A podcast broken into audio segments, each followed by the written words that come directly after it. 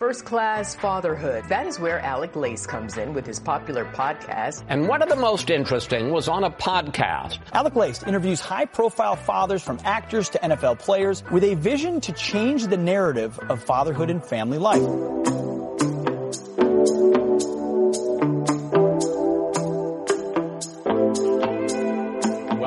Everybody, to episode 677 of First Class Fatherhood. I'm honored, as always, to be here with you guys today. Let's face it, one of the most challenging things we experience as parents is decision making, whether that be decisions as parents, helping our children make decisions. Being able to make solid decisions is a very good skill set, comes in handy. And today we are going to talk all about that. My guest on the podcast is Trey Gowdy.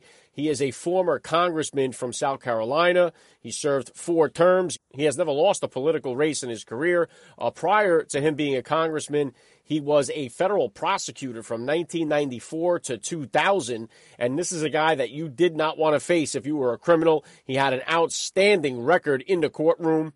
And he is the author of a new book, Start, Stay, or Leave The Art of Decision Making. Trey has had to make some difficult decisions in his own life when that was to leave his job as a federal prosecutor to become a congressman, or when he decided to leave Congress and give up his political life but also as a father, as a husband as well. We all have to face these decisions. We all have difficult ones to make throughout our lives. We're going to take a deep dive into how he makes his decisions and what he has to say in his book, Start, Stay, or Leave The Art of Decision Making. Trey Gowdy is also the author of the number one New York Times bestseller, Doesn't Hurt to Ask. He's also the host of Sunday Night in America with Trey Gowdy on Fox News. He's got his own podcast, the Trey Gowdy Podcast. It's an honor to have him on the podcast today. Trey Gowdy will be here with me in just a few minutes, so please stick around for the interview. And today's interview with Trey Gowdy was recorded on video and is available for you guys to watch on my YouTube channel. So if you'd like to watch today's conversation, please subscribe to First Class Fatherhood on YouTube. Link is in the description of today's podcast episode. All right, and speaking of decisions, one thing you don't have to decide on is how could you possibly get the best night's sleep in the whole wide world because you could do that with my pillow. You got to take advantage right now. Their sales are coming to an end. They're going to be restocking soon. Right now, it's still the blowout sale going on. You can save up to 80% on your order. That's right, up to 80% if you go to mypillow.com and use the promo code fatherhood. All right, check out all the sales they have on all their products. They got hundreds of products over there on mypillow.com. I love the mattress topper. You know it. I rave about it. I sleep on it every night. It's the best product that I own from My Pillow. But they also have the sheets, the, the Giza Dream sheets, the robes, the slippers, the towels, the whole bit. Get over to mypillow.com. Use the promo code fatherhood. Save up to 80% off on your entire order. Upgrade your sleep system. Get some better sleep tonight. Okay, and be sure you bring it right back here to the podcast on Friday. I have the absolute honor of being joined by Green Beret Nick Lavery. Nick Lavery is the only Special Forces operator who has continued to go on combat deployments despite the fact that his leg was amputated above the knee. He's an absolute American hero. It still blows my mind that I have the opportunity to speak to great men like this. So please bring it back here to Friday. It's going to be a great episode. Be sure you follow me on Instagram at Alec underscore Lace for all the other upcoming guest announcements. If you could, as always, please help me spread the word about the podcast every father in your neighborhood or in your contact list. Let them know about the show that's here celebrating fatherhood and family life. You guys know it. Father's Day is every day right here on the podcast. And here comes my interview straight up with Trey Gowdy on First Class Father.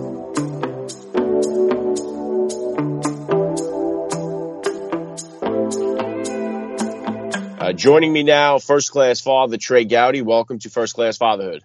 Thank you for having me. Appreciate it. Well, it's an honor to have you here. Let's start like this. How many kids do you have? How old are they? Two. We have a 30 year old son um, who's getting married in October. So we'll be picking up a daughter uh, come October. And we have a 25 year old daughter. Uh, both of them went to law school. One will practice and try to undo every conviction her father ever got. Uh, the other uh, is in real estate and, and mainly interested in golf. So I, I, they both turned out great. So I take a little bit of credit for that, but they also both are lawyers. So I accept all the blame for that. wow, very cool. It sounds like you've done a, a, wonderful job here. And if you could, Trey, just for the people who, who don't know, if you just take a second to hit them with a little bit about your background and what you do. Uh, I was a prosecutor for um, 16 years, federal and state. Um, then uh, you know I I write about it in the book, knowing when to leave a job, uh, when the the price it extracts from you is worth more than the benefit you're receiving, and that's certainly true when you're a homicide prosecutor. So it's just good to leave, uh, in part for your family. It's just it's hard to be around death all the time and have it not impact you. So I ran for Congress, uh, was there for eight years, left uh, undefeated and unindicted, which is uh, unusual in my line of work. And now I uh, Fox is good enough to let me have a show on Sunday nights. Um, I write books, uh, practice a little bit of law, and teach at college and law school level. Yeah, wow, you've had an incredible, incredibly successful career, Trey. And uh, I'm going to touch on your book, uh, helping your decision making start, stay, or leave the art of decision making in just a second here. But if you could take me back 30 years ago, then how old were you when you first became a dad, and how did that experience change your whole perspective on life? Uh, I was 25, and what I tell people is marriage changes your life. You know, about an inch. I'll hold my hands about an inch apart. Uh, having children changes your life as far as you can spread your arms apart. And you, you know, look, I, I've been married to the same person for 33 years and I've known her for 40 and I love her more than anything in the world. But children is just a different, it's just different. You, you're part protector, you're part teacher. Um, you know, I, part of me, Alex, wishes I could go back and be a father again because I know a whole lot more now than I did when it first. I mean, you're so scared. I remember walking in, and you know, my dad's a pediatrician, so you grow up hearing about things with children, and I'd put my hand on their chest, just you know, debate. I mean, we all do it to make sure they're still breathing, and then before you know it, um, I mean, that's like the easiest of the issues you have to deal with. And then there are issues at school and how do you respond to either bullying or, you know, people making fun of you because of in some cases because of what your parents do for a living, what your father does for a living. So I, it is the most expensive form of entertainment in the world, is what I call parenting. Uh, and, and I do write in this book about our desire to leave a legacy something that is bigger than ourselves. And the reality is, for those of us blessed to have children, that's our best shot at a legacy, whatever we have put into their lives. Yeah, very well said, Trey. There's no doubt about that. And talking about your book, uh, Start, Stay, or Leave The Art of Decision Making, uh, tell the listeners here what can they expect? What is the book about? Who is it for? Uh, it's for them uh, I, I, wrote a book about how to ask questions for people that kind of want to win the conversation at Thanksgiving, how to you know cross-examine your family members, but not in a mean-spirited way. Uh, and I thought I was done writing books, honestly. And my wife kind of talked me into writing this one about how to know when to when to leave a job, when to stay in a job, you know, what to do if you like the people but maybe not like the work, or vice versa. And there are so many stories from fatherhood in the book uh, how to live actively in your kid's life, but not vicariously. Uh, my son got into a school that I would have given anything to get into, anything in the world to have gotten into that school. And then he decided not to go. And so, how we say, okay, I, I'm your parent, I want to give you some wisdom and some guidance, but at a certain level, it is your life and you have earned the right to say no. Our daughter is a fabulous actress and can sing and has everything you need, Alex, except a desire. So, how do you balance pushing your kids to do something they're good at, but not trying to live their lives for them or live vicariously? I mean, I couldn't I can't sing. I cannot imagine being able to sing and not doing it. I just I can't. I would love to be the fifth member of U2. That's to me is the dream job. So to have ability or talent and then decide that's just not what I want to do, as a parent, it's it's hard to know when to kind of dial back and be supportive, when to push and say, well, you have a gift and you need to explore that gift. Overcoming fear, that that's something that kind of guided my life as a kid growing up. I was afraid of being abandoned by my parents. Don't ask me why. Then, as a homicide prosecutor, you live in fear of something happening to your family. So, how to equip your children on how to view caution as a good thing, but debilitating fear as a bad thing. Well, I would say uh, some of the decision making too uh, for parents, especially early on. I know for my wife and I, we decided that my wife would stay home uh, and raise the kids, and that I would pick up the extra hustles on the side to do that. And one of the other big decisions for us uh, in early on in the process was whether or not to send our kids to Catholic school or to private school or to public school. And uh, those were very difficult decisions that I think a lot of times parents need to have or, or couples need to have way early in the uh, relationship so that this way, when it comes time for that, you're not uh, trying to make it up as you go. Do you, does the book kind of get into stuff like that and to help uh, young couples, young parents on their journey in the beginning and the onset of parenthood and marriage and the whole bit? Yeah, because I mean, as you put your finger on it, there's so many decisions to make. I mean, uh, you know, you touched on one. My wife, you know, has completely changed her career to accommodate our two children.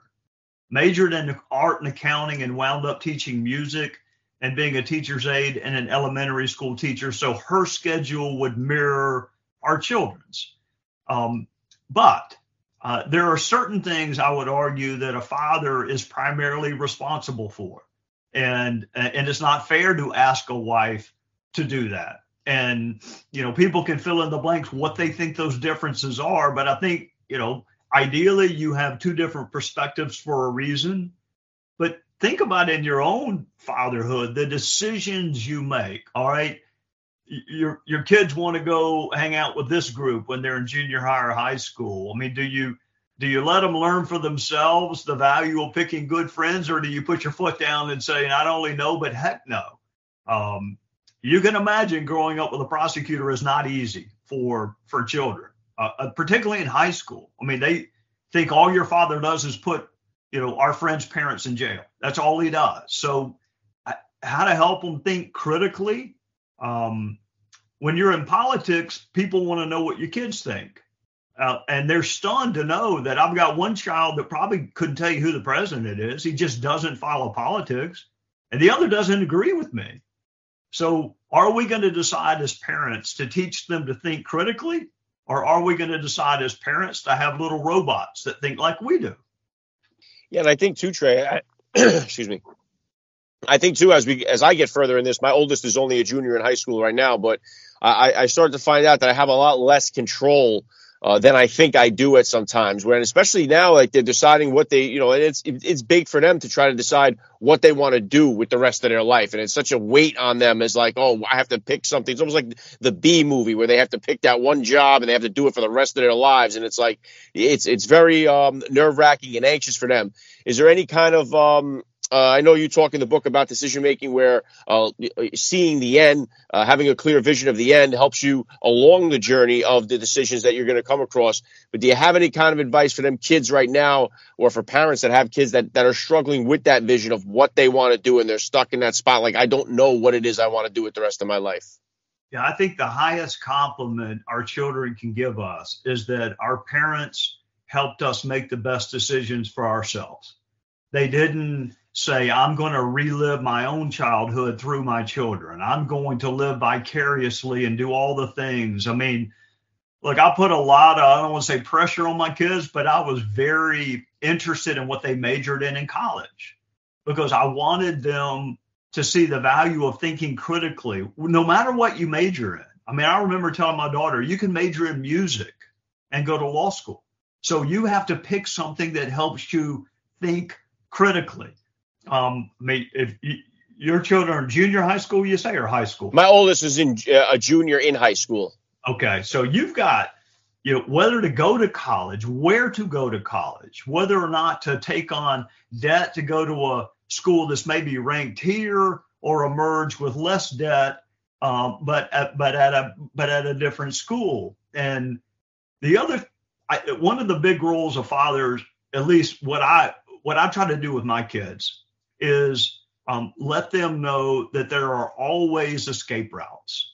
I mean, you can major in political science and have no desire to go into politics. Uh, you, there are so many different ways to get to what you think is that proper final scene or what you want to be remembered for, what you want your reputation or legacy to be. There are a thousand ways to get there.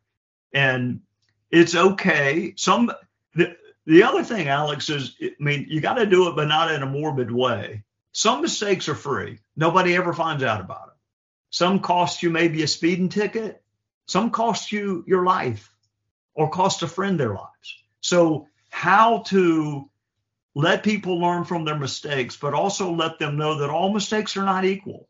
And some carry consequences that you really cannot wash off for the rest of your life.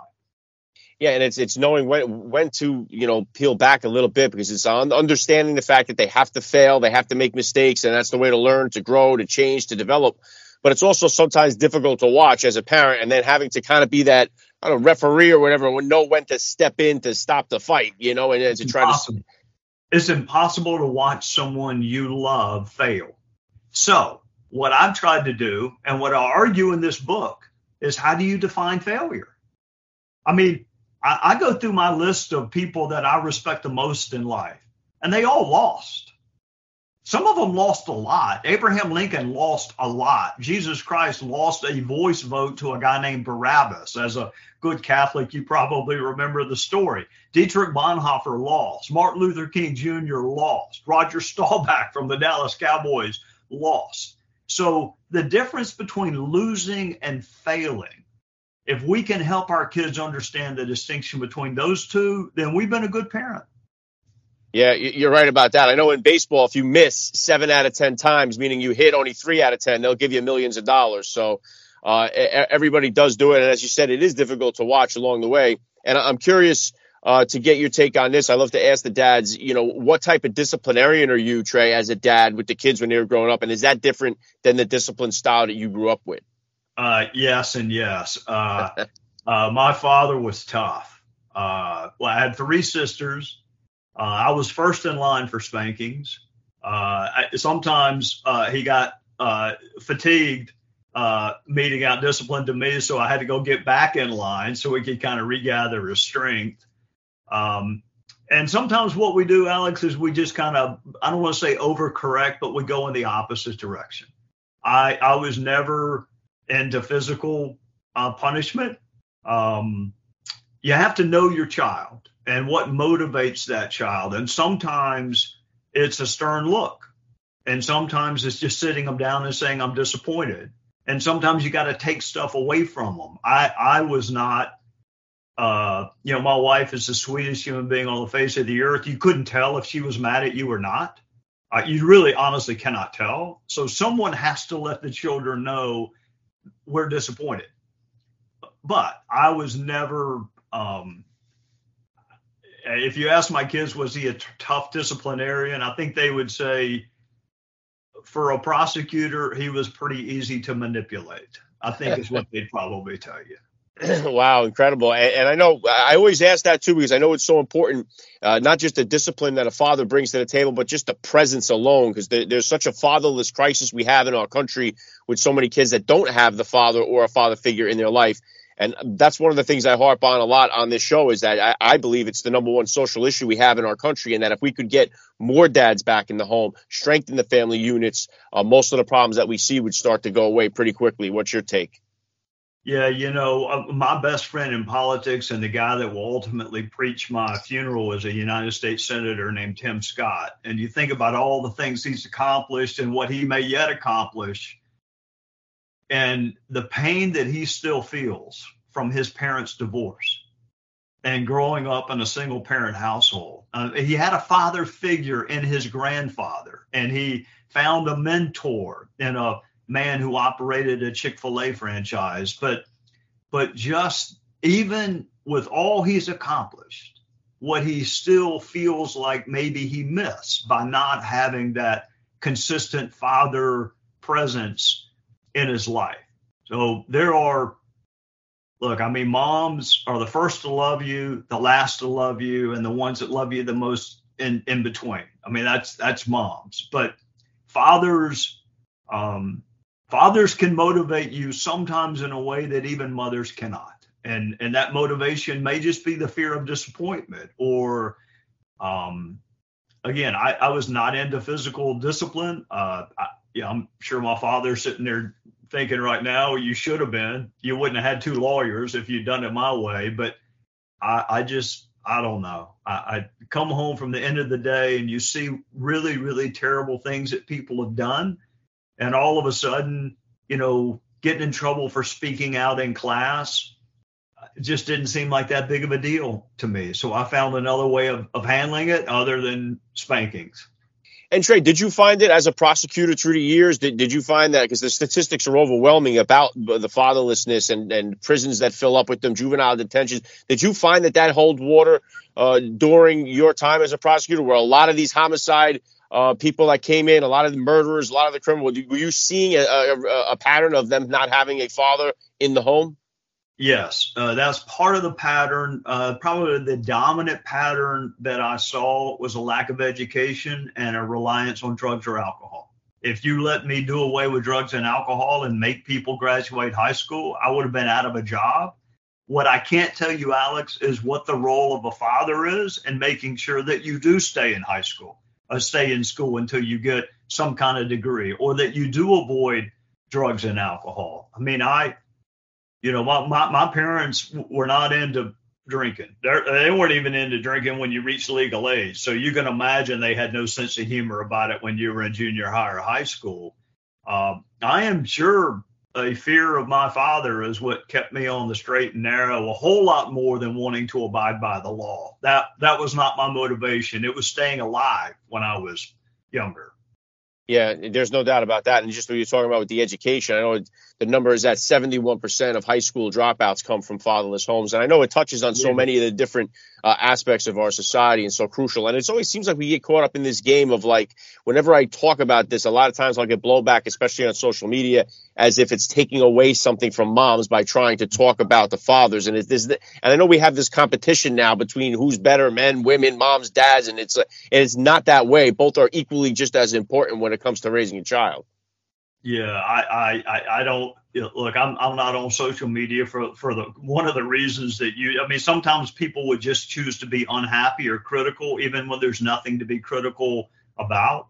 There are things that mothers can provide, uh, at least in my children's lives, that I couldn't provide in a thousand years.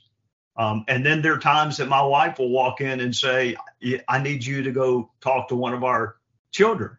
Uh, because you can communicate it in a way that I have not been able to do. So, anyone who would suggest that you are not better off with two different people trying to pull in the same direction and get someone to the right destination, why would you not choose two?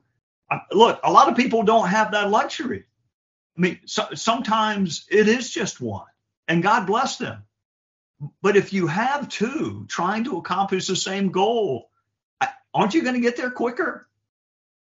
Yeah, there's no doubt about it. So, I, as I said, I, I, think it's one of the most crucial things you could do for a child is give them that from both sides. I mean, especially too, because they take on different roles, uh, one to nurture and love, one to protect and provide. And I think you need them both uh, so, critically. And, and, back to the book here, uh, Start, Stay, or Leave, The Art of Decision Making uh, book available at the time of putting this out here. So, what is the plans for the book? You're doing a book tour here? What's that going to look like for you? You're going to be making the rounds on all the shows. You're going to do some book signings. Uh, what are you looking forward to throughout the book push?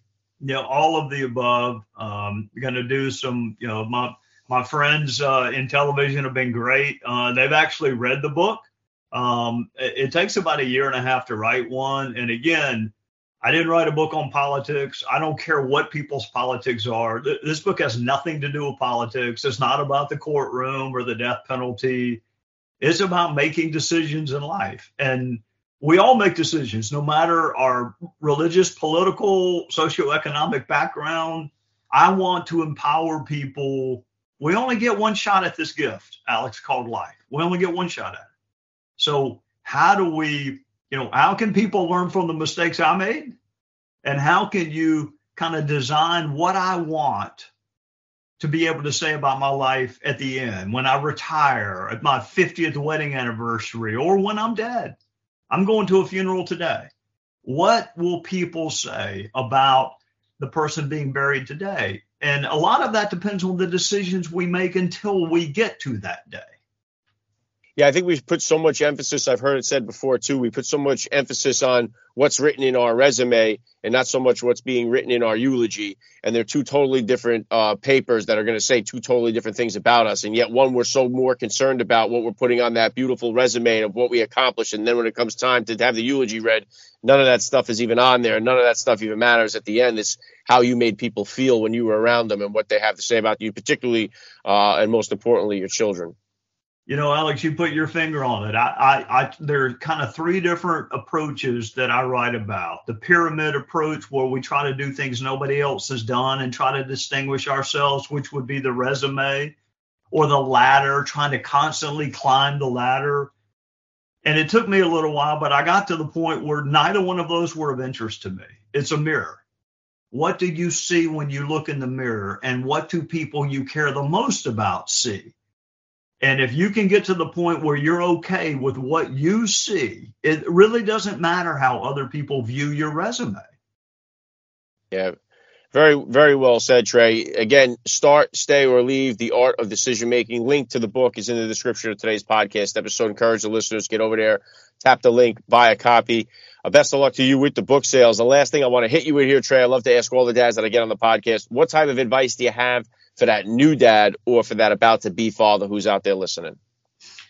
Uh, strap on your seatbelt. Uh, it is going to be um, it's so exciting. It is um, it, there really is no way to prepare someone uh, who has not gone through parenthood or fatherhood.